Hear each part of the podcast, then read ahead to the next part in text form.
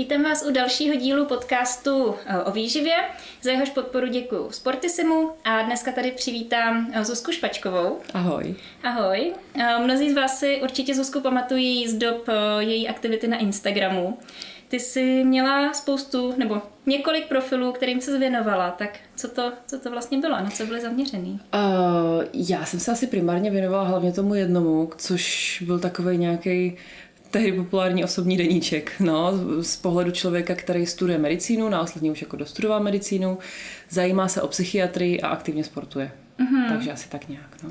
A pak jsi se ještě věnovala tomu jednomu profilu, potom co jsi tenhle zrušila? Aha, jo, jo, pak jsem měla ještě jeden profil, který byl už vložený jako popularizační strán psychiatrie a duševního zdraví. Jo, takže tam jsem ještě nějakou krátkou dobu působila. Uh-huh. A teď už je člověka si úplně nenajde na sociálních sítích. Teď už nějak aktivně, no. A co tě k tomu vedlo, k tomu odchodu? Uh, k tomu odchodu mě vedl nástup do práce, nástup do zaměstnání, kdy uh, se ukázalo, že asi to není úplně nejrozumnější v okamžiku, kdy člověk se chce věnovat opravdu klinické práci s pacienty uh, nějakým způsobem vyloženě nechci říct odkrývat svoje soukromí, s tím po nějaké úvaze třeba právě s tím pacientem mám až zase takový problém, ale má to prostě svoje pro a proti. A bylo to takový hodně osobní a hodně mi tam asi lidi mohli vidět do soukromí, což tehdy mi zase tolik nevadilo. Ale ve chvíli, kdy jsem se rozhodla, že vlastně chci otevřít novou kapitolu a, a že vlastně je to nějaká nová velká část mého života, do které chci vstoupit, tak bylo vlastně dost jednoduchý to uh, za sebou zavřít, opustit, nechat. A do nějaké míry to byl vlastně i očistný. Mm-hmm. Takže ti to nechybělo? Ne, nechybělo mi to, nechybělo mi to. No tak to je super. jo, jo, jo, vlastně jsem se cítila potom jako dobře, když jsem to, ne, že bych mě to vlastně nějakým způsobem stresovalo, když jsem to dělala, já si myslím, že vždycky jsem se snažila to dělat tak, aby mě to přinášelo radost, ale vlastně bylo hezký, patřilo to do nějakého toho pocitu, že začínám něco nového. Mm-hmm. No, já když jsem se ptala před tím natáčením toho podcastu na dotazy od sledujících, tak se tě spoustu lidí právě pamatovalo a spoustu z nich hlavně zajímalo, jak se máš, jak se ti daří. jo, já si myslím, že už delší dobu prožívám moc pěkný období, že jsem spokojená uh, ve ve více snad všech aspektech svého života, jak pracovního, tak osobního. Takže teď se mě daří opravdu moc pěkně. Ty si budeš vdávat, že jo? Já se někdy budu vdávat. jo, já se v nějakém horizontu nějaké doby budu vdávat. Aha, ne, že by to bylo úplně v plánu. Jo, jo. A těšíte se teda na dítě? A těšíme se, přesně no, tak. To je teďka to... asi to, co je důležitější, než to svatba. No. děkujem, děkujem. A plánuješ eh, takový ten rychlej návrat do práce, nebo si opravdu plánuješ dát tu pauzu? Já si plánuju neplánovat. neplánovat. nebo určitě se nebudu vracet nějak rychle, ale uh, mám velký privilegium toho, že vlastně to můžu udělat tak, jak se budu cítit a tak, jak se doma dohodneme, že to jako je dobrý nápad, mm-hmm. což si myslím, že je fajn. No, tak to zní úplně ideálně. Jo, nemám od toho období žádný očekávání, nemám žádný nároky na sebe nebo nějaký předpoklady a a mám z toho moc dobrý pocit, že se mi to daří to tak mít v současné době. Super, super. No a jak se zvěnovala těm různým, vlastně ještě si ti lidi hodně pamatují skrz Luno. Mm-hmm, uh, pravda. Tak formovalo to nějak to tvoje další směřování třeba v té medicíně, anebo to byly spíš takové aktivity jako ke studiu, aby si získala nějaké zkušenosti? Asi spíš za B. Uh, já jsem delší dobu už věděla, co chci dělat uh-huh. A to, čemu jsem se věnovala v Luno, byla primárně onkologická prevence, takže úplně se to vlastně neschodovalo s tím, co jsem, co jsem do budoucna potom chtěla, ale mě ani se to nějak nevyučovalo, ničemu to nevadilo. A to, co mi to určitě dalo, je schopnost nějakým způsobem nebát se mluvit s lidma mm-hmm. a nebát se mluvit na veřejnosti, což je velmi dobrá dovednost, která potřebuje nějaký trénink a samozřejmě spoustu kontaktů s medikama z celé republiky, z kterých se našli potom velmi cení přátelé, takže je toho spousta, co mi Luno dalo a jsem ráda, že, že uh, pokračuje v té, v té dobré činnosti, kterou, kterou dělá. No. Jasně. A ty se věnuješ třeba i přednášení, nebo uh, čemu se vlastně v té práci věnuješ? Uh, Přednášení už jenom minimálně. Občas se objeví nějaký, uh, nějaká konference, případně třeba nějaký workshop pro odborníky, kterýho se účastním. A když už přednáším, tak většinou přednáším o tom, čemu se teďka nejvíc věnuju, což je vlastně psychoterapie pacientů s diagnozou hraniční poruchy osobnosti. Mm-hmm. A ty jsi teda psychiatrička, ale věnuješ se i psychoterapii. Já jsem, když to tak řeknu, psychiatrička ve výcviku. Ještě nemám dokončenou atestaci, ale nemám od ní úplně daleko. A přesně tak, přesně tak. Jak věnuji se jak té části uh, to, co si člověk představí jako více medicínskou, to znamená k těm lékům, mm-hmm. tak tak to je psychoterapeutické. A posledních několik mnoho měsíců, vlastně delší dobu, uh, pracuji na psychoterapeutickém oddělení. To znamená, že je to hodně o tom, hodně o tom povídání. Uh-huh. A jako psychiatrička ve výcviku potřebuješ ještě psychoterapeutický výcvik nebo ne? Není to nutnost. Není to nutnost. Nějaký takový vzdělání mám, mám v úmyslu si ho ještě rozšiřovat, ale není to podmínkou. Uh-huh. A přijde ti, že to je nastavený takhle správně? Že to není podmínkou? Nebo připravila tě na to ta škola? Jo, no škola vůbec. to uh, součástí medicíny jsou dva týdny psychiatrie a nějaká drobná psychoterapeutická, psychologická vsuvka orientovaná možná spíš na nějakou duševní hygienu, což nemyslím si, že to je špatně v rámci uh-huh. toho, co se vlastně dá stihnout na medicíně. Ale podmínkou toho, aby člověk mohl být psychiatr a testovaný, je aspoň nějaké psychoterapeutické minimum. Mm-hmm. Jo, to znamená ve formě nějakých, nějakých kurzů, eh, nějakých, nějakých takových několika týdenních, je to několik desítek až stovek hodin, Uh, což nezní jako málo a zároveň se samozřejmě nedá srovnat s nějakým pětiletým výcvikem. Takže není to tak, že by člověk mohl tím úplně projít bez mm-hmm. nějakého psychoterapeutického vzdělání, a aby to mohl člověk dělat dobře, tak rozhodně se bez toho neobejde. Jasně. No. A chodí k tobě jenom pacienti, anebo i máš soukromí klienty? Uh, ne, já v současné době pracuji na lůžkách, uh, plus dejme tomu, že na, i na krizovém centru, což je taková uh, taková nízkoprahová ambulance. Mm-hmm ale uh, pracuji primárně s klienty na, lůžka, na lůžkách a potom ještě s ambulantními, kteří jsou v tom našem programu právě pro ty pacienty s hraniční poruchou. Jo, jo. A ty jsi zmiňovala, že se věnuješ i poruchám příjmu potravy, mm-hmm. což možná pro naše sledující jo. bude taky zajímavý. Jo, vlastně to, to oddělení, to psychoterapeutický, uh, jeden z typů klientů, s kterými pracuje, jsou i, uh, jsou i pacienti, klienti s poruchou příjmu potravy. Takže něco, je to něco, s čím se stýkáme hodně a dá se říct, že se na, na to do nějaké míry specializujeme. Mm-hmm. A kdo všechno je součástí toho týmu? Součástí toho, toho psychoterapeutického týmu určitě jsou, jsou e, lékaři, psychologové, e, lékaři a psychologové. E, nedílnou součástí jsou sestřičky, protože je to režimový oddělení, takže je velice důležitý, aby že jo, pacienti tam mají nějaký program a do toho potřebujeme spolupráci s tím personálem. Potom jsou to nutriční terapeutky, mimořádně šikovný v našem případě. Jsou to ergoterapeutky, to jsou taky vlastně kolegové, kteří nám přináší jako cený informace a pomáhají nám s tím programem. A Jo, tak nějak se to vlastně skládá, skládá dohromady. Jo. Uh-huh. Máme možnost spolupracovat třeba i s fyzioterapeutem na klinice, uh-huh. když je potřeba. Já mám pocit, že vlastně těch míst nebo těch lidí, kdo tohle dělá, je uh-huh. strašně málo a že se toho i spoustu lidí bojí. Tak... Jo co bys třeba poradila, nebo co to by pomohlo vlastně nějaká psychohygiena nebo takhle, protože přece jenom je to hodně náročný téma, je to taková, mm. Mně to přijde někdy až taková dost marná práce. Jo, jo, jo. To, co nám určitě pomáhá jako, jako těm v vozovkách profesionálům, mm. je to, že my třeba s těmi klienty nepracujeme úplně kontinuálně. Že mm, běžným způsobem, jak vlastně se tam ti pacienti objeví, je nějaký šestitýdenní běh. Mm-hmm. Jo? Takže to znamená, že to máme šest týdnů nějakou skupinku pacientů, třeba osmi, kteří mají každý den uh, psychoterapeutickou skupinu a do toho ještě mluví s námi jako s lékaři a pak zase několik týdnů tam třeba buď nemáme žádného pacienta s poruchou příjmu potravy, anebo třeba maximálně jednoho, dva. Takže tím je to nějakým způsobem dávkovaný, protože ano, ta práce je náročná, samozřejmě to hodně o práci s motivací. Uh-huh. Jo, je to hodně o tom, že my víme, že pro ty, pro ty pacienty je to velice těžký, jo, snažit se neustále uh, nějak posouvat ty svoje hranice toho komfortu, bojovat s tou úzkostí a výčitkami, který přichází v konfrontaci s tím jídlem, jo, uh-huh. s tím, že musí jako vystoupit z toho, do čeho, na co byli doteďka zvyklí. Takže My jsme tam takový jejich vlastně kouči, jejich jako největší faninky v tomhle a poskytujeme podporu. A myslím si, že hodně pomáhá i to, že vlastně to neděláme pět dní v týdnu, prostě týden za týdnem. Jasně. A ty jsi zmiňovala, že tam jsou vlastně pacienti od 16 let. Mm-hmm. No a já jsem třeba často i měla pocit, že je snaží hospitalizovat toho mladšího člověka, protože jo. Tam to ti rodiče ještě třeba zařídí, mm. ale mhm. pak kolikrát, aby člověk starší 18 let sám nastoupil do té jo. léčby, tak co bys třeba doporučila, pokud má někdo v okolí někoho takového, nebo eh, já třeba mám i v poradní klienty, kterým je kolem 40 let mm. a mhm. vlastně ty poruchy příjmu potravy řeší celý život. Mm. Tak co bys poradila?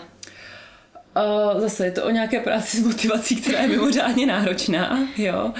Uh, vždycky je fajn uh, poukazovat na to, co třeba ta nemoc bere a co dává. Jo?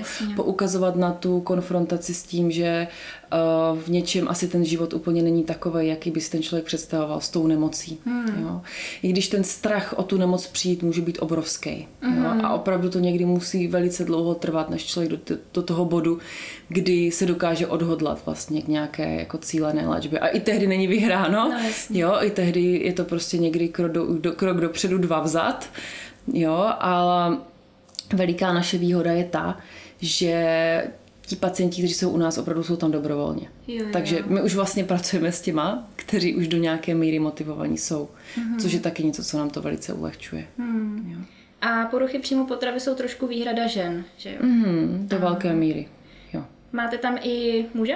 Někdy se stane, že mhm. přijde nějaký, uh, nějaký pacient na hospitalizaci muž a zároveň si myslím, že ti možná mají ještě víc předsudků před tím, jako nechat se hospitalizovat, mm-hmm. vyhledávat péči. Říká se, že je to asi 10% všech mm-hmm. pacientů z PPP, ale u nás určitě to procento je ještě menší, mm-hmm. těch, co, co se u nás objeví. A jaký jsou třeba specifika těch pacientů? Jestli vůbec se z nich dá udělat nějaká skupinka? Aha, těžko. těžko, no.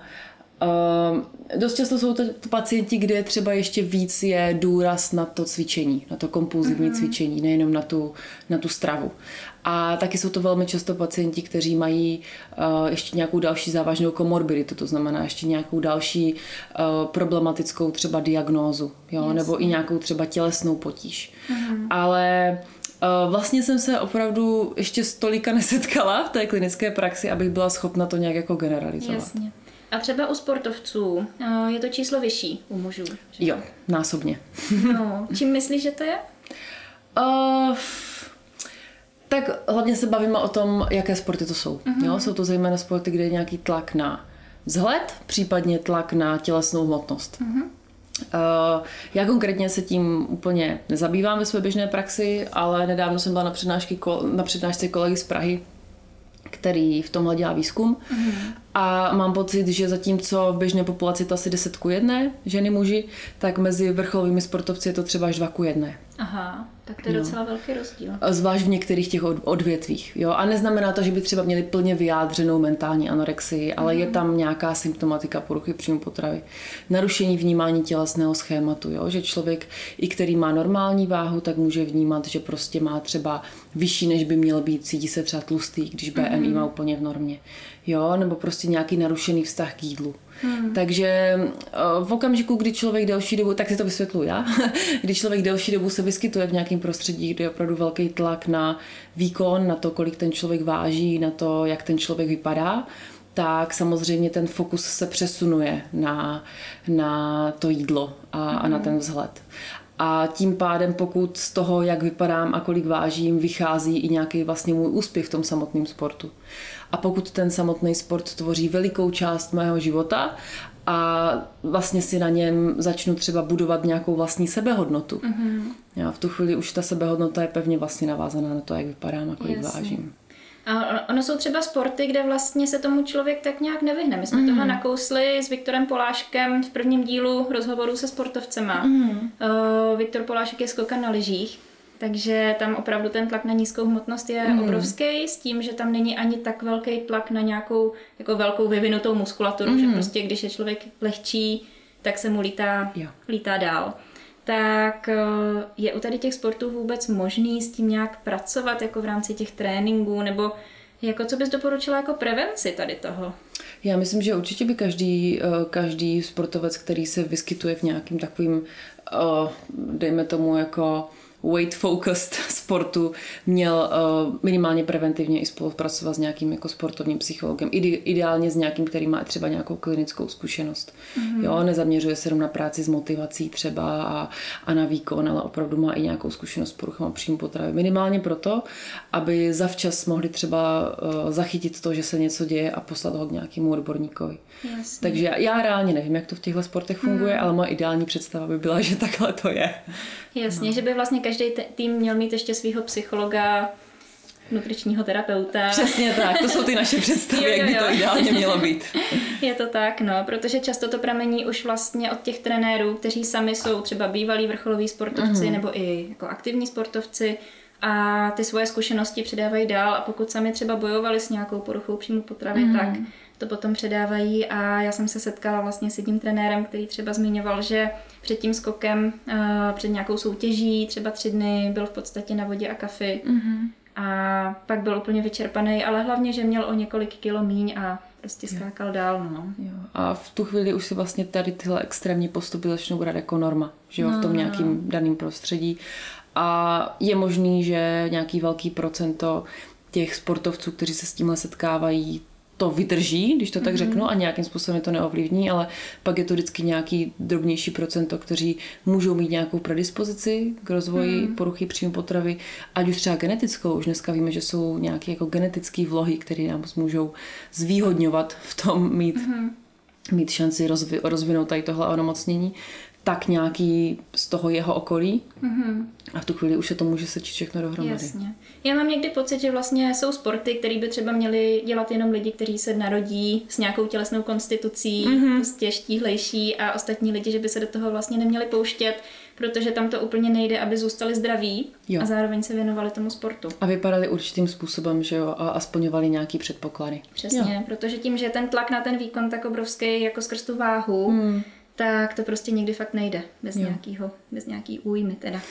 Což teda kromě těch skoků na lyžích ještě třeba balet. To je mm-hmm. taky takový typický. Jo, jo. Mě, mě osobně to jako znepokojuje vlastně představa třeba svoje děti někdy dát na nějaký sport, mm-hmm. který je hodně orientovaný na vzhled a hodně orientovaný na váhu. A zároveň vím, že ty sporty mají něco do sebe a vím, že je spoustu dobrých prostředí a odolných jedinců, který mm-hmm. tady tohle nikdy nepotká, ale prostě vím, že ta šance je tam jako výrazně vyšší. No. Mám to úplně stejně. Třeba, když bych měla dceru, tak asi na balet bych ji úplně nepodporovala. Asi dvakrát ne, no.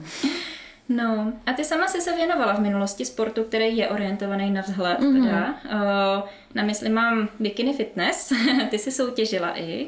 Já jsem velice krátce soutěžila v bikini fitness a pak jsem vzhledem ke své konstituci přešla na, na kategorii vyšší a, a osvalenější a tam jsem strávila pár sezon v dorostenecké amatérské kategorii, takže nebyly to žádný jako světoborný výsledky, ale i tak vlastně i na téhle jako skoro žádné úrovni se tomu vlastně člověk musí věnovat velice svědomitě a strávit tím mm-hmm. jako velkou část svého života v, tu, v tom období. No. A kolik ti bylo let, když jsi soutěžila? Ha, to jsem byla někdy na medicíně, no, takže tak kolem 22, 21, mm-hmm. možná tak nějak. No. A jaká byla vůbec ta motivace? pouštět se do těch soutěží? Uh, ta motivace tehdy byla vyzkoušet to a sama sobě si dokázat, že když člověk na té medicíně, tak nemusí jenom sedět za knížkama uh-huh. a, a že to jako je možný. Uh-huh. To byla ta motivace. A pak vlastně, když jsem to jednou zkusila, tak ta motivace byla zkusit se zlepšit do další sezóny. jo, ale těch roků nebylo zase tolik. A byla jsem zase ráda, že jsem si to vyzkoušela, ale nikdy jsem to nebrala jako něco, v čem bych se chtěla velice realizovat. No. Jasně. Mm-hmm. A měla si pocit, že to třeba nějakým způsobem narušovalo tvůj vztah k jídlu, ta příprava? Myslím si, že to nebylo pro mě zdravý tehdy. Mm-hmm. No, myslím si, že určitě to, že člověk se jenom soustředí v nějaké době na ten trénink několikrát do týdne a zejména na to jídlo a i ten stravovací režim, který mě tehdy přišel jako normální, tak teďka zpětně vidím, že vlastně normální nebyl. Jo, kolik vlastně času denně, nebo denně, týdně jsem třeba strávila tou přípravou toho jídla. Jo? Jaká priorita to musela být, aby to tehdy nějakým způsobem fungovalo. Mm. A určitě to podněcovalo nějaký nezdravý mechanismy, protože opravdu člověk nemá žádnou jinou možnost, než nad tím jídlem prostě hodně přemýšlet. Jasně. A jak třeba vypadala ta tvoje příprava, co se týče jídla? Já jsem tehdy měla velice, velice osvíceného trenéra, za to jsem doteďka vděčná, který byl hodně zvyklý, uh, hodně zvyklý pracovat s mládeží mm-hmm. a jeho, jeho takovým motem vždycky bylo, že chce, aby jsme, pokud nás to bude bavit, byli schopni dělat to dlouho. Mm-hmm. Jo, že nechce prostě na zvozovkách zničit, aby jsme po pár sezónách znechuceně od toho odešli. Jasně. Jo, že on sám jako s přestávkama závodil celý život a bylo vidět, že to je něco, co ho jako baví, mm-hmm. jo, že to nedělá taky pro, kvůli nějakým jako, že to nebylo jeho celý, celý život, jeho celý život bytí. A myslím si, že to byl jako velice dobrý přístup. To znamená, mm. že uh, jako počítala jsem samozřejmě nějaký jako makroživiny, mm. uh, ale nikdy jsme nešli do nějakých úplných extrémů, což si myslím, že je fajn. Mm. Plus uh, nechci říct, že hodně mě nechal řídit si to sama, já jsem si to tehdy hodně chtěla řídit sama a asi neměla žádnou jinou možnost, ale vždycky jsme schop, byli schopni diskutovat o tom, když uh, se náhodou vytáhlo něco, co já jsem si myslela, že prostě opravdu už dneska víme, že takhle není, jo, tak mm. jsme spolu diskutovali o nějakým vyřazování mléčných výrobků a tak. Jasně. A vlastně ve výsledku nic nebyl problém, protože pro něho mm. bylo důležité, aby mě to jako nějak bavilo. Jasně. A podařilo se ti dosáhnout, pamatuješ si třeba jakýho procenta tělesného tuku? Já jsem to nikdy moc jako nepočítala, protože jsem věděla, mm-hmm. že ty mhm. metody prostě nejsou úplně přesný, Jasně. zvlášť u těch nízkých procent tuku, mm-hmm. takže to nikdy nebylo tak, že bych jako v největší dietě se šla někde měřit, protože mm-hmm. jsem si mhm. říkala, že ta informace pro mě vlastně není úplně důležitá. Jasně. Jo, spíš bylo důležité, jak vypadám. Mm-hmm. A co bylo zajímavé, že já už jsem potom vůbec přestala mít schopnost to hodnotit, jo? což si je. myslím, že taky vlastně do nějaké míry patologie. Jasně. Jo, že už vlastně mm. člověk nemá vůbec jako... Uh, nedokáže vlastně posoudit, eh, jak vypadá jeho tělo v rámci toho, jak by mělo vypadat a tak dále, už vůbec ne v rámci toho, jak je zdravý, mm-hmm. jo, protože ví, že ještě musí vypadat ještě nějak a ještě nějak do těch závodů, i když ta forma už vlastně je taková, že běžně se s tím nedá fungovat. Jasně. Ale já vím, že to není dost. Jo? Mm-hmm. A není úplně dobrý mhm. mindset. Takže to posuzoval vlastně ten trenér a já jsem v tu chvíli neřešila vůbec jako moc žádný kila nebo procenta. Jo, jo, takže no. vlastně no. je těžký tu zodpovědnost mít takhle sama na sobě, když bys třeba neměla toho trenéra. Jo, jo, Jasně. jo. jo. Mm-hmm. Asi to někdo dokáže, Jo, ale já vlastně jsem potom fakt ztrácela tu schopnost nějaké té jako racionální soudnosti v tomhle, jo, jo. což zpětně mi přijde fakt nebezpečné. To je dobrý point tohle zmínit, že vlastně říct si, domluvit se s někým, prostě ať už trenérem nebo někým, jo. někým kdo bude schopný posoudit, jako jak, jak seš jo, na tom. Jo. No a zmiňovala si, že nemůžeš takhle v tady té fázi s tím normálně fungovat, nebo nemohla mm. si, tak eh, v čem tě to třeba omezovalo? Uh, no, mě to tehdy neomezovalo vyloženě v něčem, jo, ale uh, člověk si prostě jako to pivo nebo ani tu limonádu nedá, jo, a mm. musí to jídlo mít nějaký naplánovaný a vlastně trávíš pětkrát denně hodinu a něco jako tréninkem, jo, což jo. na druhou stranu já se i tak teď věnuju třeba sportu jako hodně hodin týdně, ale vlastně je to úplně jiný zážitek z toho, jo, než když prostě člověk sám v té posilovně a cvičí to, co musí, tehdy mi to dávalo smysl, tehdy mě to mm. naplňovalo a bavilo a nelituju té zkušenosti. Mm. A zároveň prostě teďka zpátky už vím, že to není něco, do čeho bych se někdy chtěla vrátit. A s tím dětem bych to taky nedoporučila. Jasně. Jo. A jsi v kontaktu třeba s někým z toho období? Uh, lehce, lehce. Jsem v kontaktu s třeba trošku s tím trenérem a s jeho rodinou, mm-hmm. ale to fakt jako na přátelské bázi a vlastně si vůbec nebavíme o cvičení, když nahoru se někde potkáme nebo tak. A vím, že někteří z toho našeho týmu, když to tak řeknu, tak někteří třeba ještě pokračují mm-hmm. a jsou šikovní, jsou úspěšní, mm-hmm. někteří už od toho úplně jako odstoupili a teď dělají něco jiného a trošku o sobě víme. Mm-hmm. A setkala se se třeba v tady tom týmu s poruchama příjmu potravy nebo někde v blízkém okolí během tady té aktivní kariéry? Uh, asi to nebylo něco v tom týmu, o čem bychom se spolu bavili, že bych o tom jako věděla, mm-hmm. ale jako je prostě v, tady v tomhle prostředí je nějaký narušený jídelní režim normou. Mm-hmm. Takže je otázka, co už je porucha příjmu potravy. Jo? Ale myslím si, že zvlášť v těch bikinách to opravdu při, připoutává k sobě lidi, kteří třeba mají právě historii poruchu, při poruchy příjmu potravy. Jo? Jasně, Protože to obrátí jako přesně do toho, tak. že teda dělají něco, co je normální, nebo jak to, co se dělá obecně. Jo, prostě co je společnosti více jako uznávaný, mm-hmm. ale zase je to nějaká restrikce, zase je to uh, nějaký režim, zase je to nějaká snaha mít moc eh, nad prostě svým tělem, nad svýma emocema, nad světem kolem, jo, takže zase je to jako nějaký způsob eh, narušeného vztahu k jídlu a k sám mm-hmm. k mhm. sobě. Tím si vlastně odpověděla i na moji další otázku, co jsem měla připravenou, jestli si myslíš, že to spíš přivolává mm-hmm. ty lidi, kteří třeba mají poruchy příjmu potravy nebo mají k tomu sklony, anebo jestli spíš ten sport sám, sám o sobě uh, to může jako rozvinout nebo akcelerovat. No. jo, já si myslím, že obojí je pravda. Uh-huh. jo, ale určitě tam je velký procent toho, co prostě mají za sebou vyloženě třeba jako i těžkou mentální anorexii a teď se dali teda jako na cvičení. Uh, mimochodem kompulzivní cvičení pro nás, když to řešíme na oddělení, je prostě i jako jeden z příznaků úplně stejně důležitý jako restrikce stravy. Hmm. Jo, a za začátku prostě ty holky zvlášť do určitého BMI, anebo celkově, když jsou v tom programu, hmm. tak prostě mají omezený tělesný pohyb. Hmm. Jo, protože zase je to jenom nějaký způsob jak ty emoce regulovat a oni se potřebují naučit i jiný způsoby. No jasně. Jo, mm-hmm. takže myslím si, že určitě to přitahuje ty lidi i to může jako rozjet něco, co tam předtím nebylo. Jo, zejména to pozávodní období je extrémně těžký. Mm-hmm. A v čem? No, skončí ta motivace, odejde vlastně nějaký ten cíl, který byl a to, co se bohužel dost často stává, že odejde třeba i nějaká podpora toho trenéra. Mm-hmm. Jo, že najednou v tom člověk zůstane úplně sám. Mm-hmm a teďka nějakých několik měsíců, dejme tomu třeba minimálně tři měsíce té diety, měl spoustu věcí zakázaných. Mm-hmm. Daleko hůř samozřejmě dopadají ti lidi, kteří mají opravdu velice striktní režim jo, mm-hmm. a jí jenom několik potravin. Rýže, brokolice, kuřecí maso. Ideálně. jo, a pak přijde prostě nárůst váhy, který musí být, musí se stát. Jo, to, že při nízkém procentu tuku jako přestává to tělo fungovat, jak má, včetně třeba menstruačního cyklu, mm-hmm. to je mhm. prostě jako fyziologickým pravidlem. Takže to, že přijde nějaký nárůst váhy, to se musí stát proto, aby to tělo zvládlo nějak fungovat. Mm-hmm. A může to být velice, velice náročný pro tu psychiku. Mm-hmm.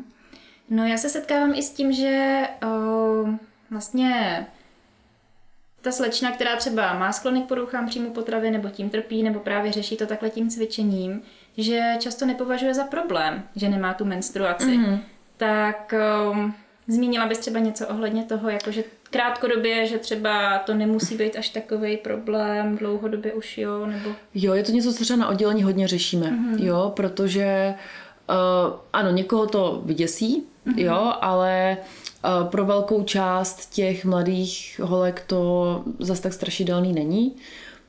Dost často ještě přijde důležitý uvíct, že eh, poruchy příjmu potravy vždycky z něčeho jako vychází a vlastně nejsou zas až to, tolik o tom jídle. Mm-hmm. Jo, ale jsou hodně o tom pocitu vlastní sebehodnoty, jsou hodně o emocích a o schopnosti reagovat, regulovat.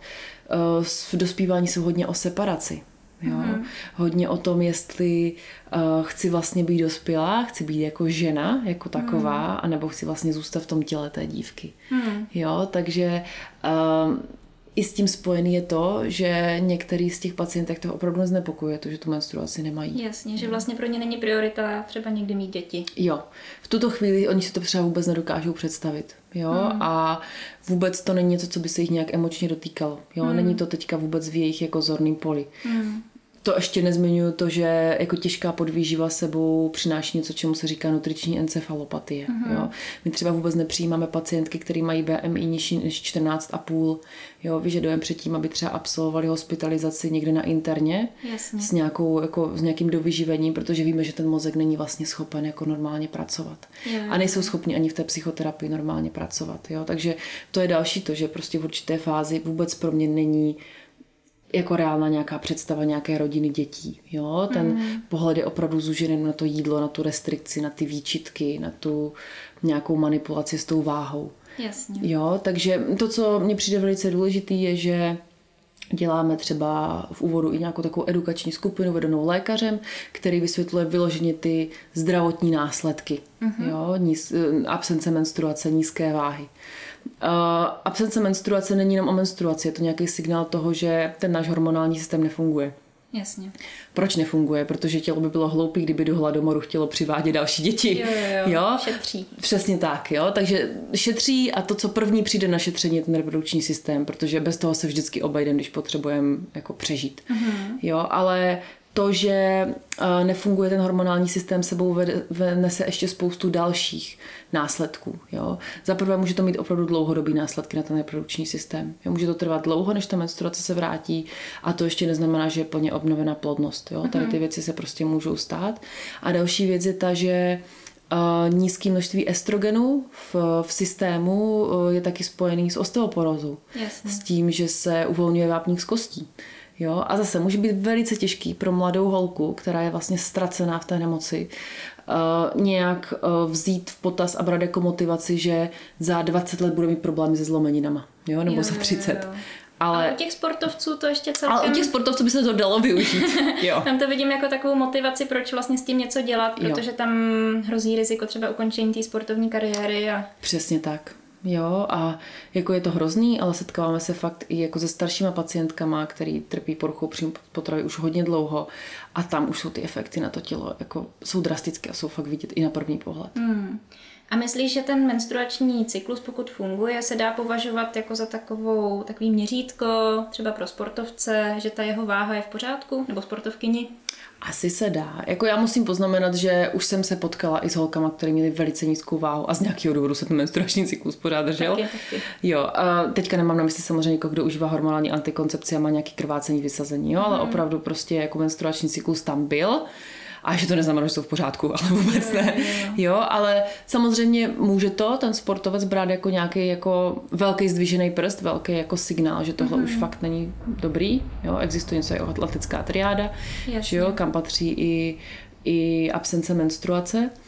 A a zároveň myslím si, že fakt to nejdůležitější, co, čím bychom se měli řídit, je ta psychika. Vlastně, jo? Nečekat na to, až jako nebude menstruace, jo? ale uvědomit si, jestli opravdu uh, to vnímání toho těla a ten neúplně zdravý vztah jídlu, jestli prostě tam něco je, co pro mě ten sport provází. A v tu chvíli má smysl to řešit. Hmm. Nečekat. Jak, jak to pozná ten člověk? Protože většinou, když někdo má ten problém, tak je pro něj těžký si ten problém vůbec uvědomit. Je to těžký, no. Tak může být nějaká zpětná vazba z okolí. Mm-hmm. To určitě. A dost často to bývá to první, co jako je. Mm-hmm. Jo? Ta nemoc má vždycky nějaký význam, vždycky má nějakou funkci v, v životě toho člověka. Mm. Jo? Každý chování má nějakou příčinu, jo? to tam není jako jenom tak. Takže uh, v nějakém okamžiku toho života to pro toho člověka začalo být adaptivní. Jo? Mm. Uh, třeba příklad, když že jo, trošku zhubne a někdy to třeba i po nemoci, jo, trošku zhubne a lidi se začnou toho víc všímat jo, mm. a mhm. dostane nějakou pozornost. A je to třeba člověk, který uh, do té doby té pozitivní pozornosti měl málo. Jo, v tom je třeba ten problém. No, jasně. Jo. Ono spoustu třeba anorektiček uh, jsou bývalí obézní ženy. Jo který zhubli třeba na normální hmotnost, mm-hmm. tak oni mhm. dostávají chválu, ale... Přesně tak, dostávají vlastně je. zpětnou vazbu, která odměňuje tady tohle, tenhle typ chování. Mm-hmm. Jo, já vždycky říkám, že mě vlastně mrzí, že si vás nikdo dostatečně nevšímá, neopečová vás, vás, i když jako na tom nejste špatně, jo? No, že vlastně by to no. takhle mělo být, i když ten člověk jako nevypadá nějakým způsobem. Mm, jo? Hmm. Bohužel to tak často není. Jo, takže opravdu musí někdy až zvenku přijít nějaká ta zpětná vazba, Jasně. protože tím, že ta nemoc má nějakou funkci a třeba mentální anorexie je prostě onemocnění, které je v zásadě egosyntoní. To znamená, eh, je to něco, co je v souladu s náma v tu hmm. chvíli. Jo? Hmm. Až v té léčbě jsme schopni nějak jako začít rozlišovat, jo? co je v uvozovkách mentální anorexie, co je to zdravý já nebo ten zdravý Jasně. pohled. Hmm. Takže někdy to opravdu musí být až jako zvenku a tam právě vidím ten smysl ve funkci těch trenérů a třeba toho jo, týmu. Jo. Když jde o vrcholový sportovce. No, jak jsme zmínili tu obezitu ještě, tak mě k tomu napadlo, že vlastně teď se hodně mluví o tom, o těch obezních modelkách, o normalizaci mm. obezity a tak dále. Eh, versus se setkáváme třeba na těch sociálních sítích opravdu s takovým tím fat shamingem, jako vysmívání se obézním lidem a nejenom na sociálních sítích samozřejmě, mm. tak tohle je podle mě přesně něco, co, eh, co by si měli ti lidé uvědomit. Mm. Že vlastně tu obézní ženu, eh, pokud ji budou neustále komandovat, že by se sebou měla něco dělat, měla by zhubnout, mm. tak můžou vlastně u ní rozvinout nebo pomoct rozvinout nějakou poruchu příjmu potravy. Jo, Jo, už jenom vlastně to, že se ústředním tématem stává to, jak ten člověk vypadá. Mm-hmm. Jo, a už jenom vlastně to, že ta jeho hodnota a ta vlastně jeho identita se začíná točit hlavně kolem toho, jak vypadá a nějakou tu zase pozitivní zpětnou vazbu dostává na základě toho, jak se mění jeho vzhled. Přesně tak. Tak už to vlastně je něco, co je dost nezdravý, že jo. A vidí, že ty kolegyně v práci třeba, který jsou štíhlí, že mají tu pozornost, zatímco mm. oni nemají, takže mm A často tam je vlastně problém, že oni nevědí, co by měli dělat. Jako spoustu obézních lidí vyzkoušelo 150 nejrůznějších diet, které nefungovaly. Mm-hmm. Takže oni nevědí, co už by měli dělat, tak prostě pak přestanou jíst a problémy na světě. No. A zároveň, že jo, shodneme se na tom, že jako obezita zdravá není. Mm. Jo? Že prostě jako problém to reálně je mm. a je to vlastně problém v populaci pro daleko víc lidí, než ten opačný extrém. Jo? Jasně. A, a zároveň prostě v tu chvíli jde o to, aby člověk dostal jako tu správnou podporu, že jo? Ten spra- to správné jako nasměrování k tomu, co funguje, k tomu, co třeba vyděláte, jo? tomu, co dává smysl. No. Jasně, no. Jo, to mi přijde právě důležitý zmínit, protože když vidím někde se lidi dohadovat, jestli teda ta obézní modelka je v pořádku, že je někde vidět, tak si myslím, že může i obézním ženám dodat to sebevědomí, co oni nemají mm-hmm. a až ve chvíli, kdy mají nějaký to sebevědomí, tak se třeba můžou pustit do té změny. Jo, jo, jedinou, jedinou podmínkou jako změny je přijetí toho, jak to teďka je. No. Že jo. jako sebetyranie a nějaká jako velká sebekritika nemůže být ze zásady hybatelem nějaké dlouhodobé a jako zdravé změny. Hmm. No. Rozhodně. No a když se vrátím ještě k tomu sportu, tak ještě mě zajímá jedna věc a Mám pocit, že v současné době se docela začíná mluvit víc a víc o dopingu, mm. což je taková výsada hodně tady těch fitness sportů. Setkala jsi se s tím nějak? Setkala jsem se s tím. Bylo to teda i mně okrajově jako nabídnuto, nic, a to, to si vezmeme, jako je to, je to bizár, jo? to mm-hmm. prostě opravdu bylo mistrovství Moravy, uh, dorostenců mm-hmm. jo, mhm. nebo juniorů, jo, prostě mm-hmm. co to je za úroveň. Uh, tak, ale je to jenom důkazem toho, že jako ty věci jsou do nějaké míry norma a bohužel právě tady na těch prostě soutěžích horních dolních, kde opravdu jako nejde vůbec o nic, tak zvlášť třeba u těch kluků, no, zvlášť u těch mm. mladých kluků, tak tady ty věci byly jako dost rozšířený. Ne samozřejmě u nějakého úplně drtivého procenta a nebavíme se vždycky jenom o těch, o těch jako testosteron based látkách, o těch anabolických mm-hmm. steroidech, ale třeba to, že zkoušeli čím dál extrémnější odvodňování, mm-hmm. jo, jako zneužívání diuretiky vlastně mm. daleko nebezpečnější mm. než, než anabolické steroidy, takže jako už na té úrovni to bylo. No. Jasně. A na tady těch soutěžích téhle úrovně se řeší nějak testy proti dopingu nebo ne? O, řeší, řeší. Nebo asi záleží, jak na kterých soutěžích jsou některé federace, kde se to vůbec neřeší. Mm-hmm. O, já jsem byla v takové té největší federaci, o, v které se to řešilo, ale vlastně spádalo to pod takovou tu obecnou antidopingovou asociaci. To znamená, že ne, že by si to vyloženě hlídali jako oni, mm-hmm. ale prostě na ty závody o, občas na nějaký prostě někdo přišel a všichni první tři šli na čura do kelímku, ale pak je třeba vyloženě jako naturální mm-hmm. divize, kde ti sportovci musí vyloženě hlásit třeba jako, že kde budou, v kterou dobu, protože kdykoliv i v průběhu tréninku je může navštívit ten, Jasně. ten uh, dopingový, nevím, uh, funkcionář.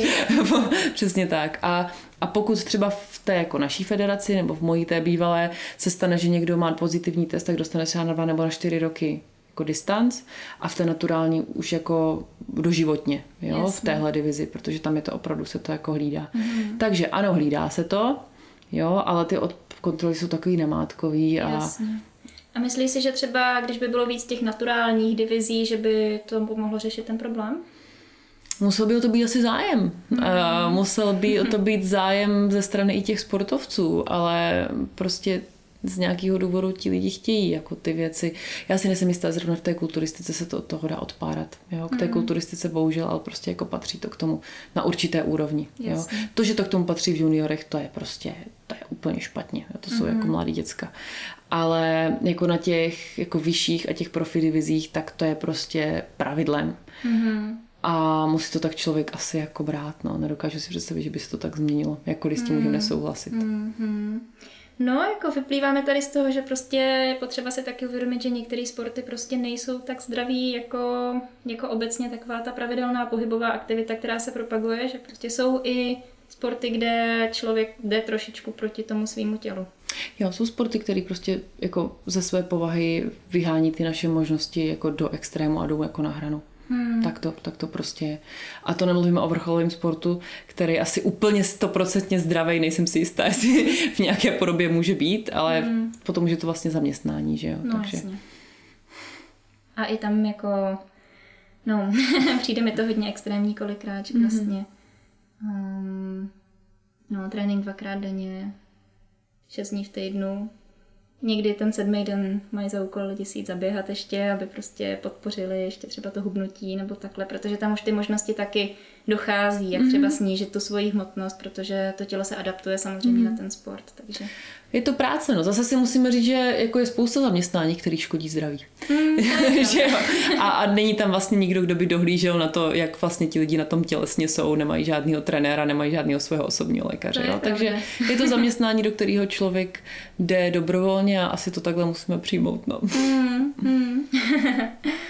No a co bys třeba doporučila jako nějakou takovou psychohygienu, jako co se týče svého zaměstnání? Sport. vracíme, se, vracíme se obloukem na začátek. Pro mě to je určitě sport. Mm-hmm. No, sport a pohyb. Um, a pro každého je to něco jiného. I, I třeba toho sportu, co se týče, tak jako víme, že duševnímu zdraví prozbývá něco, čemu se říká radostný pohyb. Mm-hmm. A radostný pohyb je pro každého něco úplně jiného. Mm-hmm. Jo, takže já vím, že pro mě to bude uh, spíš jako nějaký silový sport, jo, a kdyby mě někdo zavřel na nějakou hodinu zumby, tak by to asi byl velmi neradostný pohyb, jo, takže je důležité prostě najít to, co mě baví a pokud se cítím jako uh, úzkostný křiček v kleci, když se zavřu do fitka, tak tam prostě jako nebudu chodit, Jasně. jo. Ale a ty to... se věnuješ čemu teď? Já se věnuju už další dobu crossfitu, akorát teda jako posledního půl roku se tomu úplně tak nedá říkat.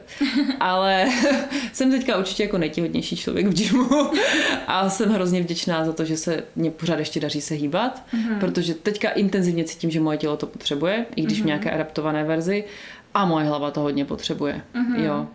A cítím, že jako skoro každý den se nějak hýbu, i kdyby to měla být prostě jako jenom procházka a že fakt jako to tělo i ta hlava to, že jim to dělá jako moc dobře. Takže to je mhm. třeba pro mě osobně velmi důležitá část psychohygieny. Myslím si, že eh, bychom si měli být vědomi toho, že naše tělo je daleko citlivější k různým intenzivním nepříjemným emocím, když prostě nejsou naplněny všechny jeho fyziologické potřeby. Jasně. Jo, tak ono je to takový otřepaný, ale prostě jako dostatek spánku a, a pravidelná racionální strava a vůbec to, že budu se snažit o nějaký stres management, jo, mm. jako nes, nes, nesnížím množství stresu ve svém životě na minimum až nulu, s tím se mm. musíme smířit, jo, ale je dobrý plánovat si ty věci tak, aby toho jako nebylo až příliš. Jo, to si myslím, že je moc hezky řečeno. no. Jasně. A jak hledáš tu míru třeba teďka, aby toho nebylo příliš? Um, snažím se být opatrná. Snažím se být spíše opatrnější a spíše jít jet jako na dvě třetiny plynu, mm-hmm. protože ono se vždycky v té práci najde něco, co je mírně nad míru. Yes. Takže když pojedu skoro na doraz, tak, a, ale to jsou zkušenosti, které jsem si získala až jako svojima chybama. Mm-hmm. Jo, takže to je opravdu něco, co teďka dělám až na základě toho, že jsem se z toho musela jako velmi ošklivě poučit. A Jo, takže snažím se jet na dvě třetiny plynu, protože pak vždycky stejně mm-hmm. ten plyn jako začne pomalu docházet a vlastně není žádný vítězství jako se udřít. Jo. Nebo já už to vůbec nevidím smysl teďka. A dostala jsi se třeba do toho bodu, ty jsi říkala, že jsi to musela vyzkoušet. Jo, dostala jo. jsi se do toho bodu, kdy jsi třeba byla blízko nějakému vyhoření? O, no, jestli vyhoření, to možná ani ne, ale jako cítila jsem se jako intenzivně přepracovaná často. Jo. A někdy jsem si to ani třeba tolik nepřipouštila a hledala jsem nějaký jiný důvody toho, proč prostě jsem unavená, proč uh, mě nic nebaví, proč mám prostě špatnou náladu, mm-hmm. uh, proč to potřebuji kompenzovat různýma jinýma prostě způsobama. Uh, a bylo to právě většinou v době, kdy jsem jako kromě práce ještě dělala, dělala různé jako přednášky a, a já nevím co všechno. Takže teďka, když se něco takového naskytne, tak si to hodně snažím si to dávkovat. Mm-hmm. A vlastně zjišťuju, že ten dopamin z toho nějakého veřejného vystupování a tady z těch zážitků dokážu dneska čerpat jako z toho svého běžného života, mm-hmm. Protože je fajn. no, takže i, ale určitě je fajn jakože dávat si nějaký jako cíle a nějaký výzvy a tak, ale jenom si uvědomit, jako proč to člověk dělá, jestli to dělá, proto aby si něco dokazoval, nebo aby si jako zažil něco, no někam se posunul. No. A umožňuje tohle vůbec povolání lékaře si nějakým způsobem dávkovat tu práci, protože mám kolikrát pocit, že se setkávám se spoustou přetěžovaných lékařů. Uh, ty možnosti jsou na každém pracovišti trošku jiný, v každém oboru jsou trošku jiný. Mm. Uh, já jsem si třeba i vybírala ten obor lehce s přihlednutím k tomu, že třeba je to něco, kde eh, když potřebuji vyzvednout děti, tak ještě nebudu stát na operačním sále. Jasně. Jo, takže já si myslím, že to je jako relevantní důvod pro tom pro běžný život. Uh, takže musí mít člověk určitě štěstí jako na zaměstnavatele, tým, to pracoviště. To určitě mm-hmm. jo. A musí si taky nastavit nějaké svoje priority, jo? jestli jako chci zemřít v práci a, a dělat spoustu věcí navíc, anebo to chci dělat tak, aby dlouhodobě mi to bavilo. Takže já mám to privilegium, že jsem schopna si hodně jako nastavit uh, kolik toho chci zvládnout. Uh-huh. A zároveň si myslím, že neskromně, že i mám jako nějakou docela dobrou kapacitu ty věci zvládat. jo, že si myslím, že toho jako zvládnu docela dost, než už je to moc. Jasně. Ale vím, že většina mladých lékařů tuhle možnost vůbec nemá. Uh-huh. Jo, zvlášť v některých oborech. A ano, mám přes časy, teďka už sice jako nesloužím v současné době, ale ještě pár měsíců zpátky, ano, sloužila jsem víkendy, noci, jasný, ale nebylo toho zdaleka tolik, kolik mají někteří moji kolegové v některých oborech, na některých pracovištích. Jo. Tam jako stane se člověk reálně nemá život mm-hmm. a pak je otázka, jestli to za to stojí, no, ale je to, je to těžký, do té mm-hmm. atestace je to prostě fakt těžký. A co se změní s tou atestací? Uh, tak člověk má třeba víc možností. Jo? Uh, má i víc možností třeba vybrat si to svoje pracoviště. Uh-huh. Jo? Má možnosti, pokud opravdu je někde, kde je třeba přetěžovaný, tak jako atestovaní lékaři už máme daleko větší cenu, když to takhle řeknu. Jo? Uh, jít třeba do soukromé ambulance, pokud to ten obor umožňuje, kde zase mám daleko jiný možnosti si ten čas plánovat a být jako svým pánem a třeba vůbec jako nesloužit třeba ty noční. Jo, což v rámci rodiny třeba pokud oba dva pracují na směny, tak to je brutál. Hmm. Jo, takže vlastně s tou atestací člověk získá takovou nějakou větší svobodu. Jak větší zodpovědnost, tak i větší svobodu. A jaký máš plány do budoucna v oboru? Uh, plány do budoucna v oboru. Uh, tak já jsem, mně se podařilo vlastně zapojit se do toho našeho programu pro práci s hraničníma pacientama, uh-huh. což mě velice baví. A máme skvělý tým, kterým, jako v kterém mi to dává smysl pracovat, takže to je něco, čemu určitě se chci věnovat. Uh, a jinak si chci dokončit eh, tu atestaci a uvidíme, uvidíme, jak to bude. Oni se neustále objevují jako nějaké nové možnosti.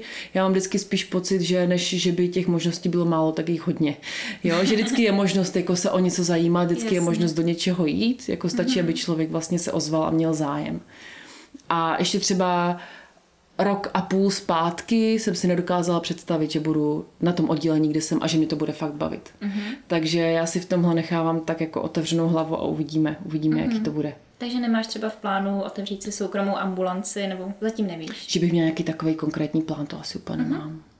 A ještě jsme nezmínili vlastně ty pacienty s tou hraniční poruchou. Mm. To je teďka taky, mám pocit, eh, docela fenomén, nebo mm. slyším o tom čím dál víc. Tak jo. čím to je? Změnila se nějak ta diagnostika, anebo, nebo je jich opravdu víc? Já, když bych měla na tohle jako odpověď, uh, my třeba celkově vidíme, že to spektrum těch pacientů na tom psychoterapeutickém oddělení se mění. Jo? Že uh, v minulosti jedna z hlavních diagnóz uh, těch vozovkách neurotických byla třeba histrionská porucha. Mm-hmm. Jo? Hysterie, jo? Mm-hmm. jak se v, v, v minulosti říkalo. Teď těch pacientů je vyloženě jako malý procento proti tomu, jak to bývalo. Ale velmi nám přibylo těch emočně nestabilních nebo emočně nestabilní poruchu nebo s hraniční poruchou. Jo? Někdy se to trošku zaměňuje. Proč to tak je? Já na to nemám data. Jo, víme, že to je nějaká kombinace genetiky a něčemu, co se říká znehodnocující prostředí. Jo, v 99% jsou to traumatizovaní lidi, mm-hmm. ať už prostě více či méně závažně, jo, až jako velmi, velmi závažně. Takže to trauma je naprosto neoddělitelný od té diagnózy a hraje tam velkou roli. Ale jinak my teďka ty pacienty potkáváme téměř jako na všech odděleních od dětského uzavřeného pro ty nejzávažnější až po to naše psychoterapeutické. Takže je toho fakt hodně. Jo, mhm. narůstá to. S covidem přišel velký nárůst jako těch hospitalizací a vyhledávání Aha. péče. Tím, že vlastně zmizel nějaký režim, jo, omezila se ta socializace, tak tohle něco, co ti, co ti lidi, kteří už předtím třeba měli nějaký potíže, tak velice těžko zvládali. Takže mm. v tomhle období opravdu ten nápor na nás byl velký. Mm. A jaký jsou specifika třeba té léčby? Dá se to v podstatě vyléčit nebo jenom stabilizovat? Tak jako všechny hraniční, ne, jako všechny poruchy osobnosti, eh, je to záležitost, která potřebuje dlouhodobou psychoterapii. Jo? Porucha osobnosti znamená, že člověk má některý, um, některé vlastnosti, některé jako charakteristiky, které může, máme všichni do nějaké míry vyjádřený, tak je má víc vyjádřený než ty jiný, mm-hmm. jo? až mu to dělá potíže. Jo? Třeba člověk s vyhýbavou poruchou osobnosti, jo? tak tady ty tendence k tomu vyhýbat se, jo? nejít do nějakého, eh, ať už konfliktu, ukazování emocí, nebo vlastně vůbec jako setkat se s tím, co se v něm děje, tak to má daleko víc Eh, víc eh, akcentovaný než prostě zdravý člověk a dělá mu to potíže. Mm-hmm. Takže právě lidi s hraniční poruchou osobnosti uh, mají velice nestabilní, velice silné emoce. Mm-hmm. Jo, emoce jsou výborná věc, dávají nám spoustu informací, a pomáhají nám navazovat vztahy, ale když si představíme, že bychom každou emoci vynásobili stem mm-hmm. a měnili by se několikrát za den, tak to je sakra náročný život. Takže je potřeba se s tím naučit pracovat. Naučit jo? se s tím žít. Tak Přesně tak. Naučit se je dobře regulovat. Jo? Léky můžou do nějaké míry pomoct symptomaticky, ale prostě je potřeba opravdu dlouhodobá psychoterapie, aby člověk naučil se sám se sebou pracovat.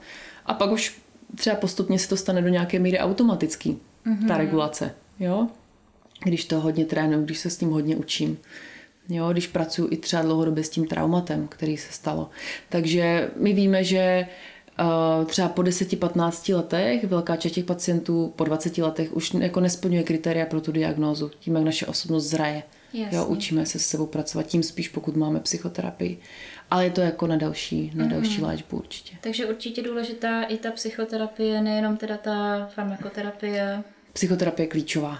Jo, léky, léky jsou symptomatická záležitost a můžou pomoct, ale psychoterapie je klíčová. To je možná taky trošku taková změna v té psychiatrii, jako v tom mm. pojetí, uh, není?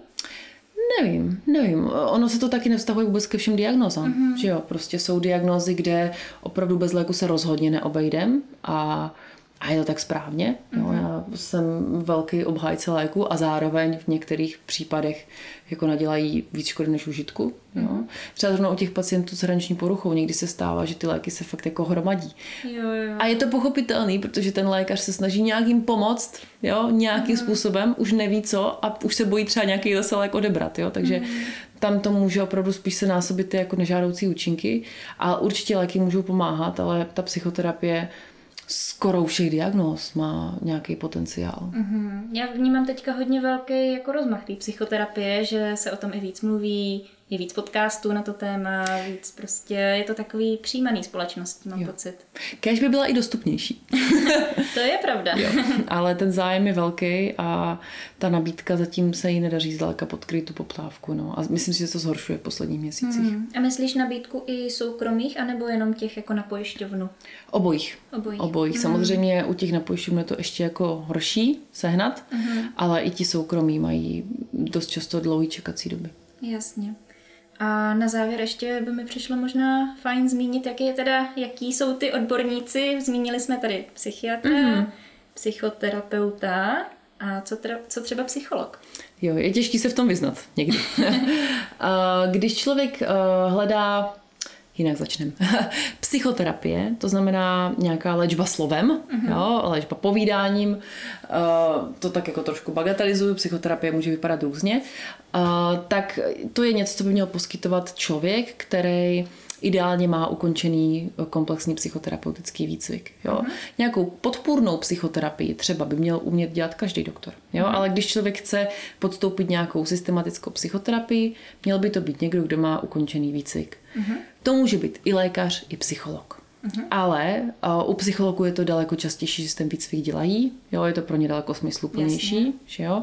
Takže když já hledám nějakého psychoterapeuta, tak na 95% to bude psycholog. Uh-huh. Jo, psycholog má na rozdíl od lékaře vystudovanou uh, filozofickou fakultu, fakultu sociálních věd, fakultu sociálních studií, prostě humanitní obor. Jo, a následně se může specializovat, psycholog může pracovat i že jo, jako HR ve firmě. Jo? Jasně. Takže v okamžiku, kdy se specializuje na tu, buď na tu klinickou psychoterapii nebo klinickou psychoterapii, psych, psychologii, a, a nebo si udělá ten výcvik, tak potom může takhle jako soukromně pracovat s klienty.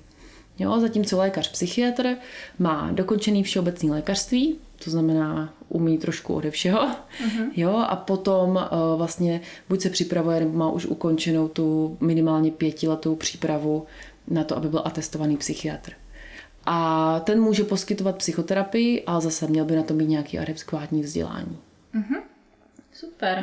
tak děkuji za vysvětlení. Myslím si, že to je užitečný si to takhle zopakovat. A Napadá tě ještě něco, co by si chtěla třeba takhle zmínit na závěr? Nějaký poselství? Nějaký poselství, nějaký osvětový moto. Já mám trošku alergii na tady takový ty věčný pravdy, takže já asi nic takového nepřinesu. Rozumím, já jedno svoje mám, co vždycky zmiňuju, ale nenutím tě do toho.